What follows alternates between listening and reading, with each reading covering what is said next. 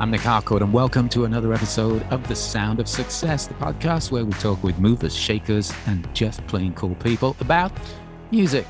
My guest today is Steve Kilbey, singer songwriter and bass player for the Australian band The Church. The journalist and writer Glenn A. Baker wrote that from the release of She Never Said, their first single in November 1980, this unique Sydney originated entity has purveyed a distinctive, ethereal, psychedelic tinge sound.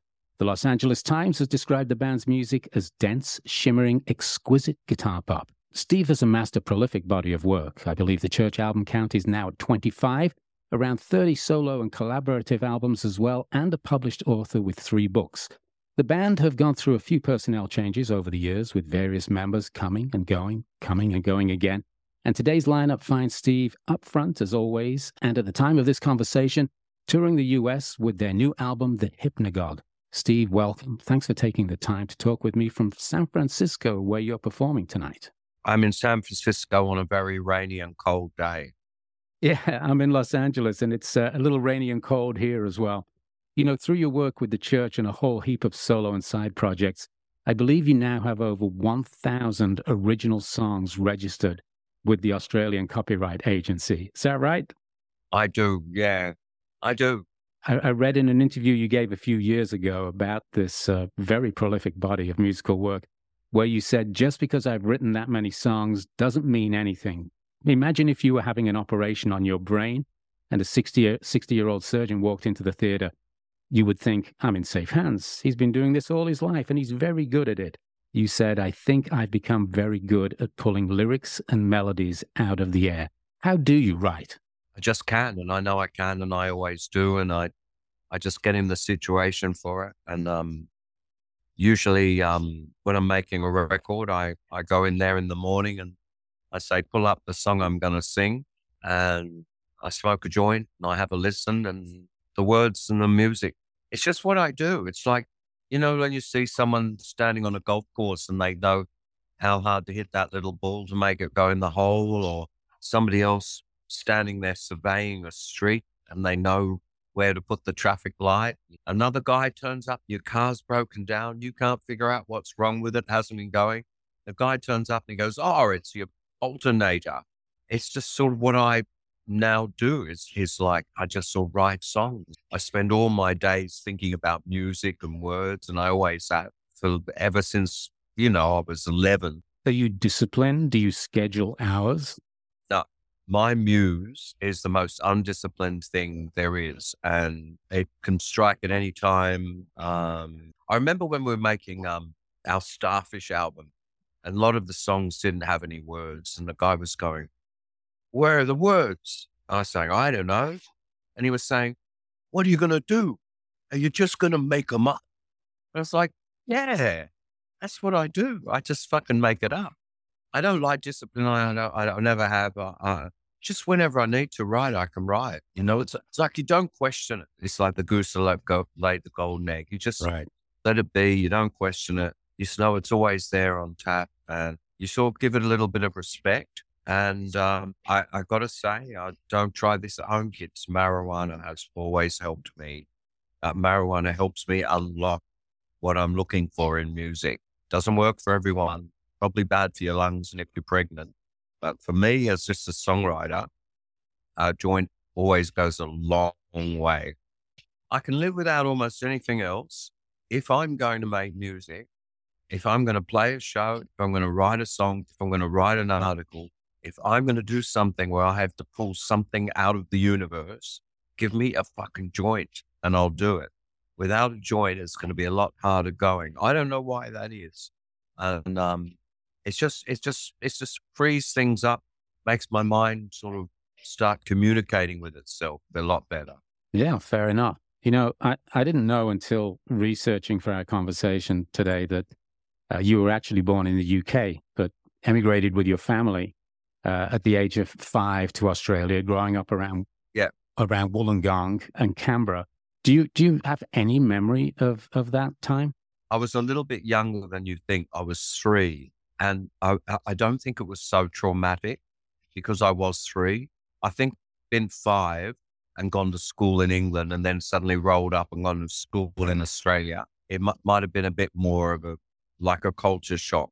But um, I was only three when we turned up, so going to school was a culture shock for me without having to be another country involved. Just the very idea.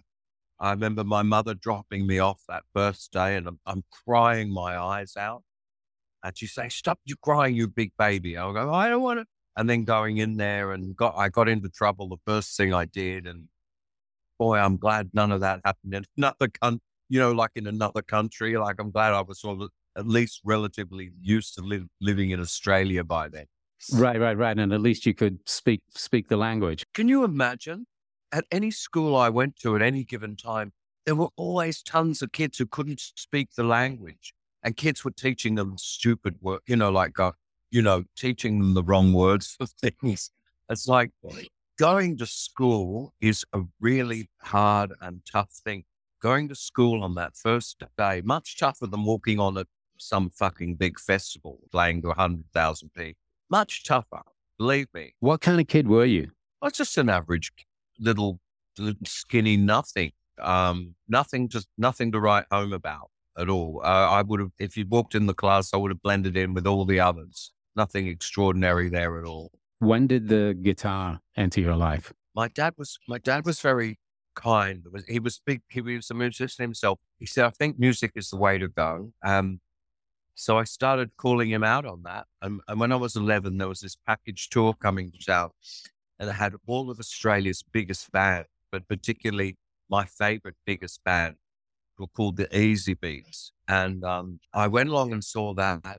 I saw the colors of the guitars. I saw the shiny drum kit. I heard the noise it was making. I saw the singer prancing around in his bell bottoms. I saw the girls screaming and having orgasms. And quite frankly, I just sat there and went, you know what? That's for me. Good job for me to get into. Yeah. Why a bass? Something just said to me, you should play bass. Um, um, the more I thought about it, the more bass seemed to be for me. I don't know. There was no real reason behind it. Just, it sort of, it seemed like bass was the thing. And then when I was 16, I nagged and nagged and nagged and nagged and nagged. And he finally bought, my father bought me a, a, a Paul McCartney violin bass copy. There was a copy of the one that he, that Paul McCartney played, mm. a cha- Japanese one. And then somehow he got a school PA from somewhere and rigged up a kind of a bass amp for me, which made a terrible noise. And then he actually went out and bought me a proper bass amp, a great big fucking bass amp. And then I'd have six other kids hanging out of my bass amps at all these inputs. So there'd be me playing bass and sort of five other kids playing guitars because they could all plug into it. And then, as I was saying, eventually I became a singer. So then I needed a PA and then I needed a microphone and microphones and then a desk and speakers and amplifiers. And then I needed a station wagon to drive all this stuff around in. So I, I ended up costing my dad a lot. He would just go guarantor on my loans. Mm-hmm. So I don't know. I can't remember what happened with all that in the end. I guess I paid it all off. He he kept having to go. It was one thing. One thing just eternally led to another with music. And he'd go, "I just bought you something." I go, "Yeah, but now I need a blah blah blah." And he, he'd go, "All right." And he knew all the people in the music shop and everything. When he came in, the guy, the guy would sort of butter him up. Oh, this guy's going to buy something. Yeah, definitely. So when you were playing out in those early days, obviously in, in, in different bands and, and gigging and, and, demoing, what was what was your first band? Look, I um I joined an awful band. I joined a band when I was 17. I saw an ad in the paper and it said um band with work need bass player. And I sort of went down there. I, they were playing all these kind of standard numbers. They were they were called a 50-50 band and they were playing 50% what was ever on the top 40 and 50% sort of older stuff. So you've got to imagine it's 1973, you know, the stuff that's in the top 40. And I somehow got the job, and the band had a really good singer. The guy really could sing, even though the band was quite awful. And we we got a lot of work and I started making, I started making pretty good money. Like when I was only 17 or 18, I started earning more than my father. and it was sort of like I had a really good run while I was doing that. And then I got kicked out of that band for being an idiot and not wanting not wanting to do what they wanted to do. I was sort of like they wanted to become a show band, and what that meant was we all dressed up in these in these safari suits. there was a there was a show band. There was a show band they really liked, and what each member of the show band had a kind of a personality. There was a kind of a a dopey one and a funny one, and there was one the girls liked, and there was a talented one, and and and you sort of have these, you sort of have this sort of floor show. It's like the Wiggles. Yeah, well, I was moving in another direction. I was sort of like listening to Hawkwind and Pink Floyd and stuff. Say no more. I was saying, wow, we should play some Hawkwind. And these guys going, I actually talked them into playing Silver Machine, which is, which is, which is quite a, quite something. Well done. It was on the charts. Yeah. Anyway, that was the end of that. And then I just sort of, I just started an endless stream of forming bands to, to play my own songs and writing songs and forming bands and meeting people and breaking up and falling apart. And eventually I bought a, a, um, a TEAC Tascam. It was a, it was a domestic four track tape recorder. And that's where my, that's sort of where my musical career really started. When I could start overdubbing with myself, I started learning how to really write some, some sort of interesting songs. So that it had eluded it eluded me up until that point. I couldn't figure out why I couldn't write any songs, and then I realized I needed to be able to sort of sit at home and jam with myself. So after having bought thousands of amps and PAs and cars and microphones and been thousands of bands and all of this sort of stuff, in 1980, finally the church rolled off the, I don't know, whatever it is, the conveyor belt. After 10 years of all this stuff, I finally put the church together. And, and, and in 1980, there was the pub rock explosion in Sydney, which took us with it, I suppose. And, and before you know it, I was, I was one of those fixtures playing every night in Sydney on the pub rock circuit. And of course, the church uh, original lineup with yourself, Peter Koppes, uh, Nick Ward, and and Marty Willson-Piper in 1981. Yeah, you you had a hit. We had a hit single. We we got signed to EMI and Northern Songs. Miraculously enough, like really miraculously, when you think about it, someone took Bob Clearmountain out into mixing our song "Unguarded Moment." It was a hit in Australia. We're on this big TV show, and it was a hit, and that was it. Never looked back. Um, and then uh, it was a hit in Sweden. Was hit in Canada. Was not a hit in England, but it got played on a TV show, um, Old Grey Whistle Test. They played some of it, enough to sure. kind of get some interest going. So we sort of had we had a bit of interest going all around the world from people who saw our video and saw us all standing there in our Paisley guitars playing Rickenbackers and stuff. But how wonderful to have uh, have a hit at such a, uh, such an early stage in your career. And I know that through the '80s, you kept recording, you kept making albums. And I told you when I met you a couple of years ago that I lived in Brisbane from 1982 through 1988. And uh, I remember seeing the church perform in a, a long gone venue called the Hacienda in the uh, Fortitude Valley. It was like the dangerous part of town at the time. Yeah. Yeah. It's all cleaned up now, I think. But, uh, and I remember the show vividly because everyone, I think, in the audience, as well as on the stage, was clearly high there was a lot of that in those days. A lot of um, being high. I still am. I still get high every show I've played. I can't imagine I ever won't. In 1988, which was the year I left for for the states, you released Starfish, the album you alluded to a little bit earlier on, uh, which included the song "Under the Milky Way," the, a song that is still still heard around the world on television and in movies uh, it keeps on taking on another another life, doesn't it? It brought you international success. Yep, it did. Um, it's still going. It's still out there. Um, it's amazing. It is sometimes amazing, you know, like something that took you like five minutes to do a long, long time ago, and it's still. I, I remember a friend of mine said, "You make money even when you're asleep." I thought about that and I thought there, yeah, there's some people, you know, they've got to be awake and they've got to be standing there actually doing their job. But um, because of that song and songs like that, sometimes when I'm asleep, someone across the other side of the world buys my record and bingo, a cent lands in my bank account. I, I think it's difficult for, for many people to look back and perhaps see who they were 30 or 40 years ago. Can you, can you see yourself back then? How did that success impact you? I was a rat bag. I don't like, I didn't look, I, I have never liked myself. I didn't like myself when I was born. I didn't like myself when I was a kid. I didn't like myself as a young man. Now, looking back as an old man on that young man, I really don't like that guy much at all. He was a real, I don't know, just what's the word I'm looking for? He was a churlish guy, no gratitude. I don't know. I it just things could have been so much easier. I could have been more pleasant to people. Um, I thought I had some weird idea you were supposed to be cold and rude. And I thought that was the way to do it. And when we first started going in radio stations in Australia, there was a lot of this matiness.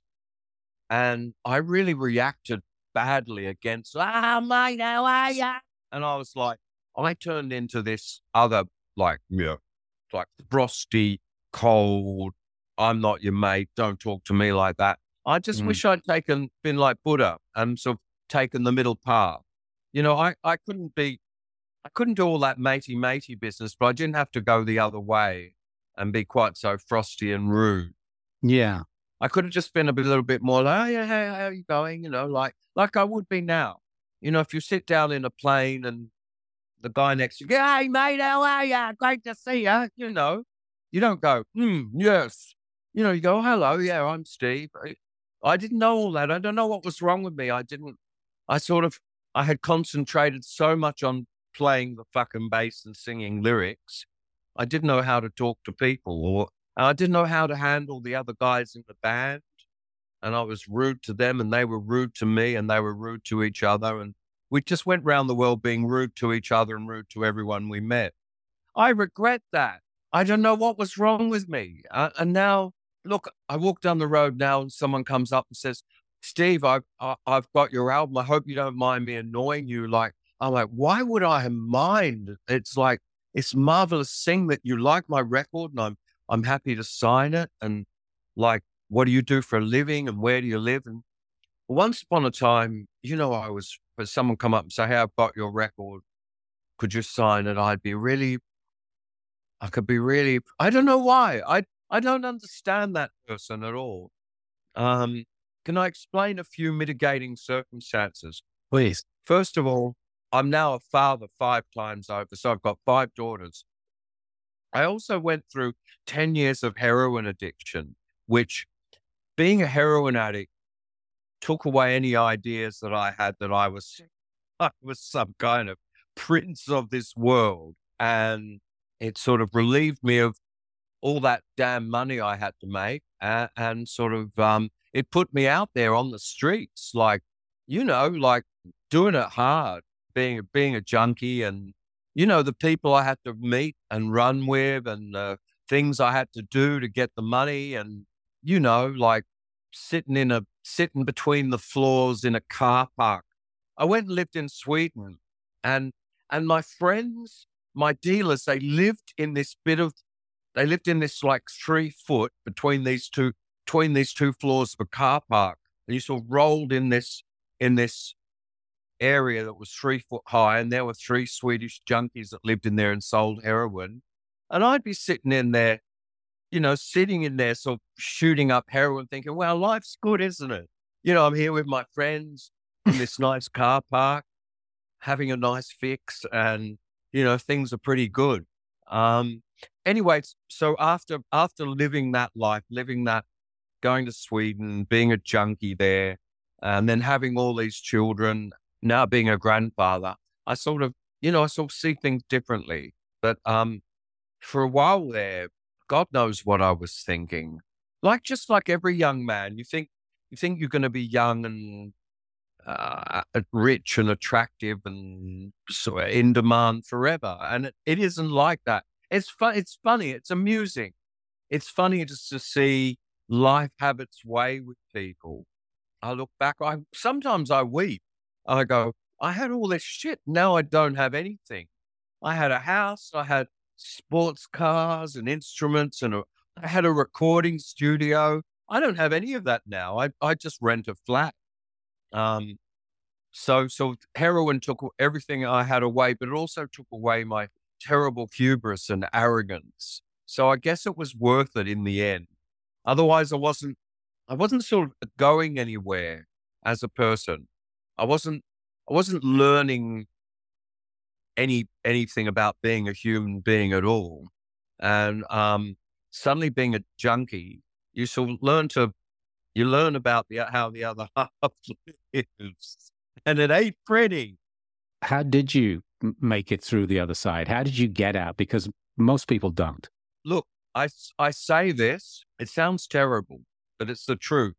By the grace of God, I really I really feel like the universe is watching the universe is going, gee, this Steve Kilbey, he's had a lot of good breaks. Like he's running around, he's, you know, he's making some money, he's playing his music, he's meeting girls, and he's not being very appreciative though. And we should give him heroin for 10 years. Let's see how he is at the end of that. They roll heroin into your lap, and then 10 years later, you're like, oh, let, okay, okay, My lesson. And, and the universe of went, he learned his lesson, let him out. And and, and then I, I popped back up and I've kind of I've learned some humility and some appreciation. And when I walk down the street and I see a guy sitting there in the gutter with, with a can of methylated spirits or whatever the fuck it is, or walking down the street, yes, in San Francisco, there's guys smoking shit. They're smoking ice and heroin and shit on the street.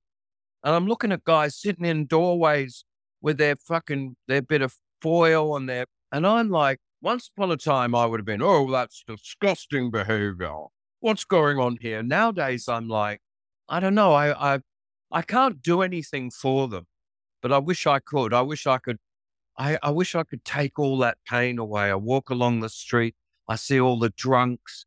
And I I gotta tell you this. When I was in Sweden where it got really serious, every one of my friends who was a heroin addict was a heroin addict for a reason because they had been betrayed by society when they were children and they'd been raped, they'd been in wars, they'd been sold, they'd been beaten, they'd been sent away. All of the people I knew that were junkies were, were using it to forget this terrible life. And I, I just think there's just so much fucking pain in this world and and we brutalize people, and then they find this wonderful stuff, heroin. A, a hugely important part of your story, obviously. I hate to trivialize this stuff by like you know some musician going, oh, I think this and I think that. But um, yeah, I, I, I tell you what, I'm not looking forward to. I'm going out for a walk in a minute, but um, I walk along and I see it, and I feel it hurts. It's hard to look at seriously. Well, it, it, it, it should hurt. I mean, if you're connected to your fellow human, it should hurt. I want to get to these music questions that I've got for you, but, but I do want to just sort of finish up on this. There's a thread of spiritual exploration uh, that it seems has been a constant in your writing, in your lyrics, uh, Eastern culture in particular. Yeah. Can you describe that journey, um, the effect that it's had on you as uh, as um, as a man and and as a musician? I mean, obviously, you just shared some of the dark stuff, what about some of the good stuff? This might seem like a contradiction. I was a junkie, but I was an avid, I was avidly reading, devouring Hindu literature. And I was, I was st- still being a junkie, but I was, I was devouring the, the Bhagavad Gita and oh, there's, there's, there's many, many, many works. The Bhagavad Gita is the most famous. There's the Mahabharata, there are, there are many works. I was reading them all. I was devouring them. And then I had I had a wonderful experience. I was in rehab in LA, um, get trying to get off heroin. I was trying to get clean, and I was in I was in agony. And one day I I heard it said that God would not give people more than they could handle. And um, I got down on my knees and said, "Hey God, I, I I've reached that point. Like I don't I can't I can't handle one second, one second more of this. Bang. It, it happened. Um, this wonderful thing happened. I was allowed to lie down and have a rest, which I hadn't done because I hadn't slept for about six weeks because I was a junkie and I couldn't sleep. I lay down, I had a lucid dream. Um, in my lucid dream, I was hanging out with Krishna and um, we were just sort of like standing there by the side of a lake in India and talking like we're old friends. And it was the most marvelous experience I've ever had. I've never had it again. I've chanted, I've prayed. I've never had it again. I've, I've never, never, ever had another spiritual experience. That's the only one I had after all that. But I think it was because if you're sitting around, you go, Hey, God, hey, man, where are you? Like, hey, uh, show yourself. He's not, he's not going to come. If you get down on your knees and you scream and you go, it's like your parents. My children in another room going, Dad, Dad, Dad, I'm not going to go in there. So look, look after yourselves. If somebody starts screaming, I'm going to be running in there. I found that to be how it was for me when I got down on my knees, I, uh, actually on my face, like lying down with my face on this floor of this, like a room where I was doing rehab and put my face on the floor and went, God, I have fucked my life. Please, please, please. Like I can't, there's nowhere left to go but you. Then he was there. But I've never been able to manifest that ever since. That sincere, like now I'd love to see God, but I can't manifest. Like I'm sitting in a room in San Francisco and you know what I mean? It's like, here, he's not going to, he's not going to come here. Like I don't really need him, but I, I t- another time on a plane, I was on a plane and it looked like the plane was going to crash and an engine had blown up.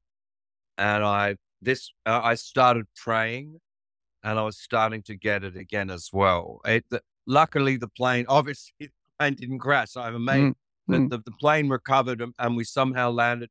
But I found I started praying and I felt like great comfort again. Like, um, it's really strange. It's, if you really need it, it seems to be there, but it's not. It's not there. It's not there for trivial shit. You know, it's not like, hey, I'm playing cards. God, can't you help me? Give me a hand. It doesn't. It's not going to work like that. Not for me, anyway.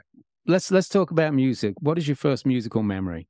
Um, we were very very poor. My dad only had really one record, and it was a really good record and he, he had a little record player. He had a record by Frank Sinatra called Only the Lonely. And uh, on this record, someone had, I, I realized now, obviously, when I was four, so I didn't realize all this, someone had handpicked Frank Sinatra, the best fucking torch ballads that had ever been written, songs about love and loss. And they'd given him Nelson Riddle, who was the greatest orchestrator and arranger in the world. And they'd said, go in there, Frankie, and do your thing. And he, um, he, he sang conversationally. He sang like he was in the room with you, you know, like it wasn't this, it wasn't this sort of big operatic thing. And I think he might have been, I think he might have been one of the first guys. And he sang the, he, he sang the song so thoughtfully. I could feel you know, he like when he meets a girl on the street, he hasn't seen her for a while, and she stops to say hello, and he realizes she's moved on. But on all the instruments, as he as he's as each misadventure in love, as each thing happens, all of the instruments are sort of in uh, illustrating that. Like if the stars come out, you know, you hear it, you hear the little twinkle of the stars, and when the willow is weeping, you know, there's some lugubrious oboe moaning away. You know what I mean? It's like, it was just like a beautiful record of songs of love lost, of torch ballads sung by the best singer in the world, some of the best songs ever written. It sort of, it sort of rushed into my empty head and gave me an idea of this is what music can be like. And it made me think about this idea of why, when I sing about how I've lost my girl, how does that make you happy? And I sat there thinking, well, I've just heard Frank's lost his girlfriend. Um, and yet I feel sort of happy by listening to that. Not not happy because he's lost his girlfriend, but somehow him telling the tale has given me some sort of strength or a sense of triumph or something. So there were there were all these contradictions to wrestle with for the rest of my life. A torch song, a ballad, I'll love you forever. We'll probably never meet again, but I'll always love you. You'll go on forever. My heart will go on. Why does that make you happy? Why does that make someone else happy? When I stand on stage and sing this song, this woman's left me. I'm never going to see her again. She's broken my heart.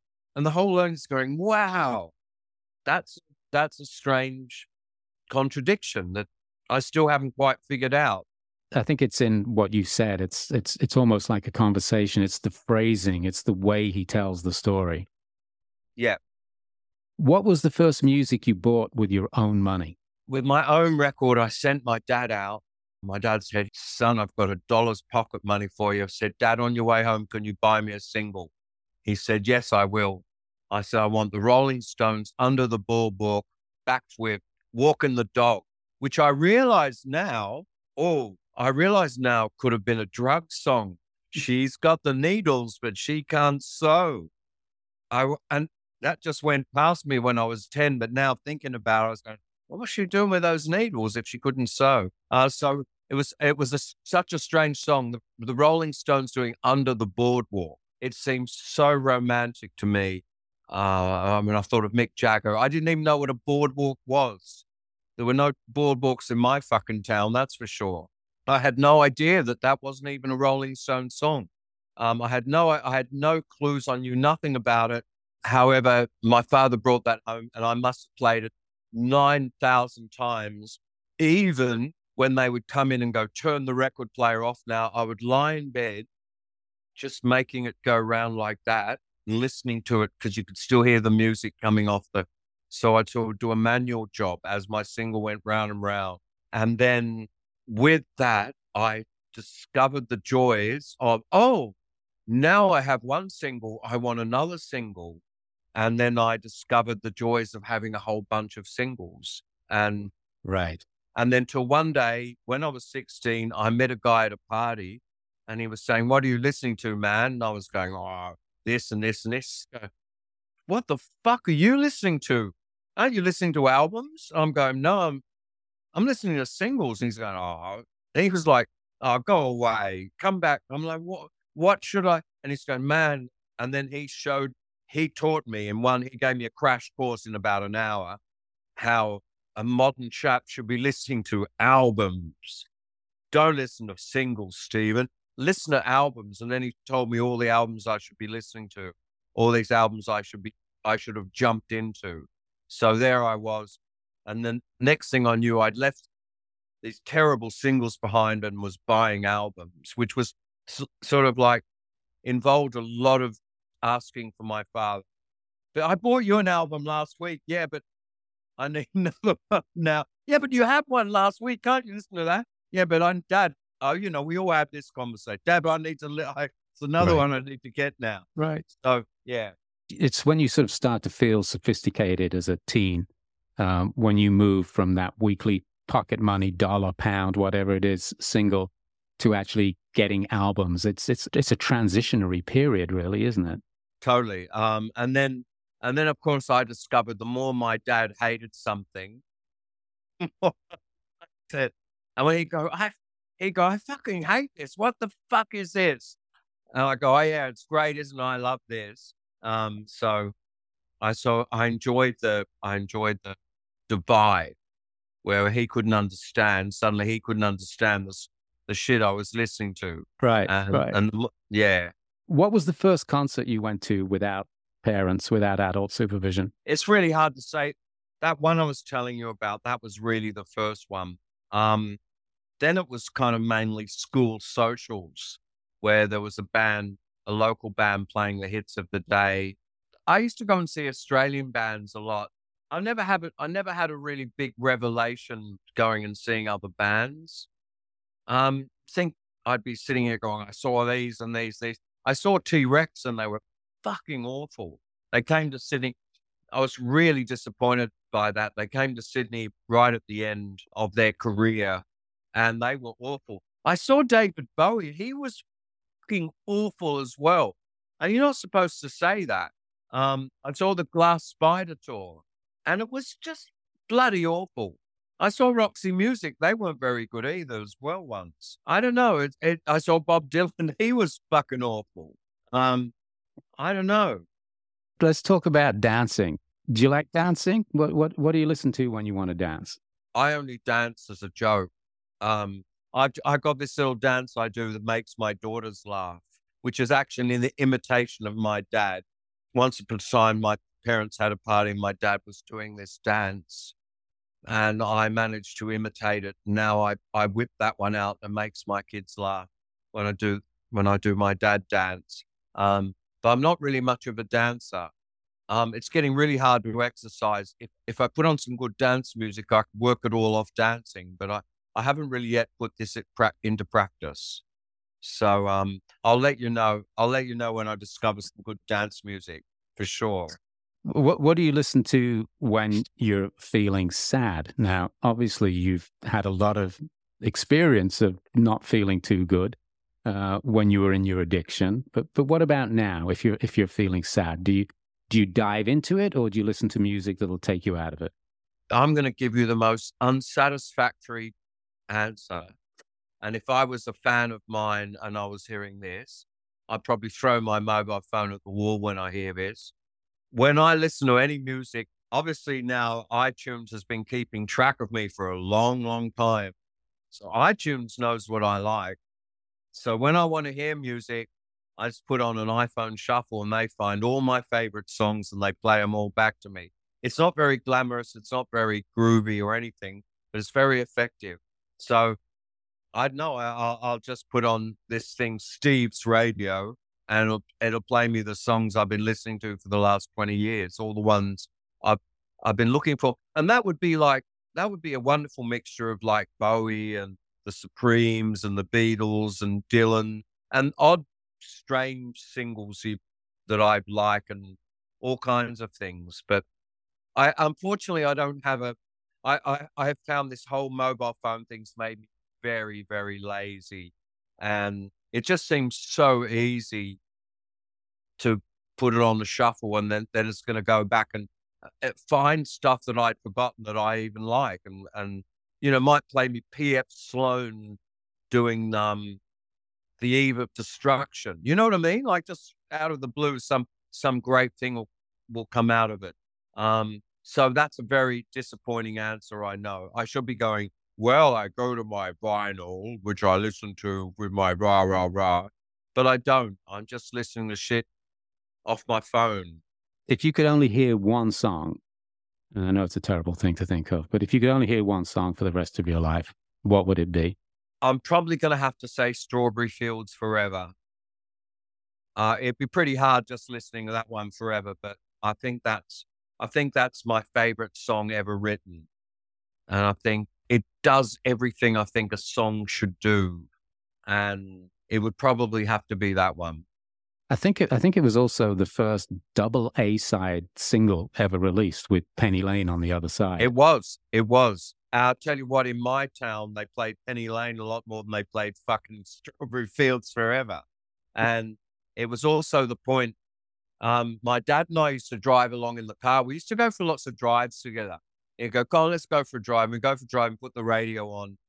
And one day in 1966, we are driving along the, here's the Beatles' new single. And they played Strawberry Fields Forever.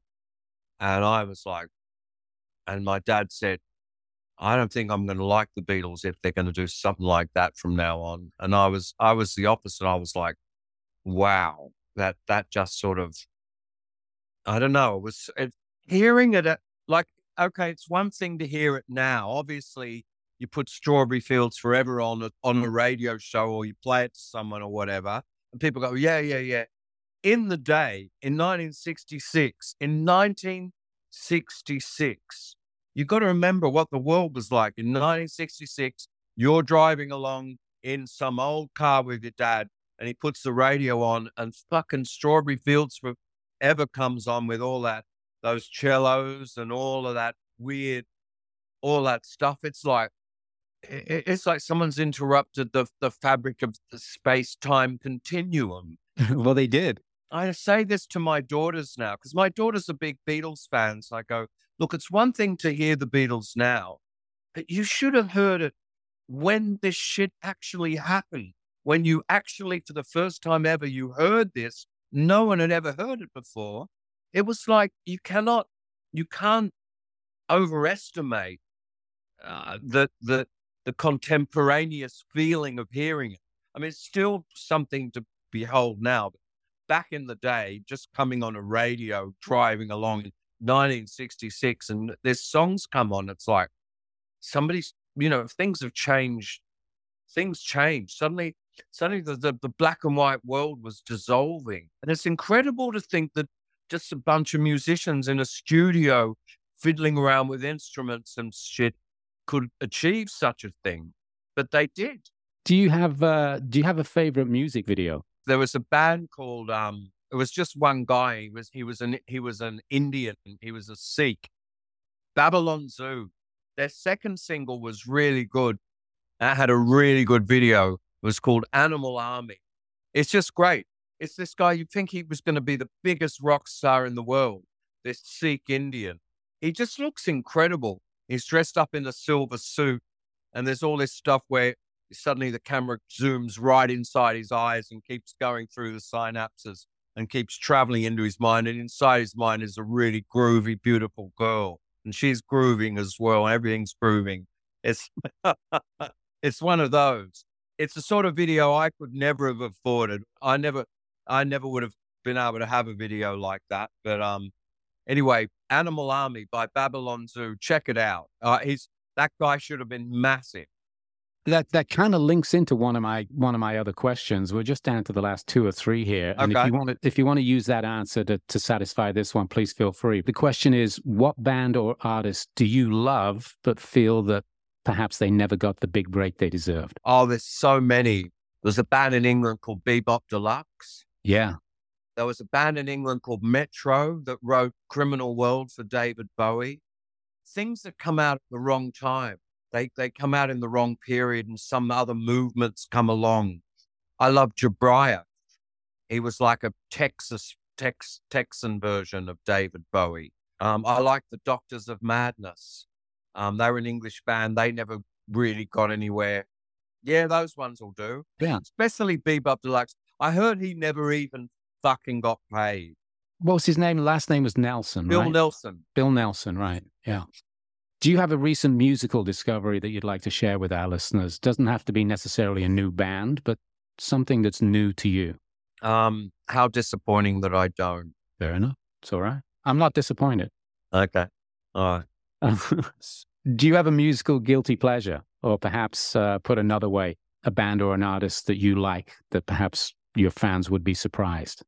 I, they may not be surprised. I really like um, I really like some girly groups from the 90s, early 60s, like, and then he kissed me and leader of the pack and walking in the rain with the one I love. I love the Supremes, the Shirelles, the Shirelles, all of that.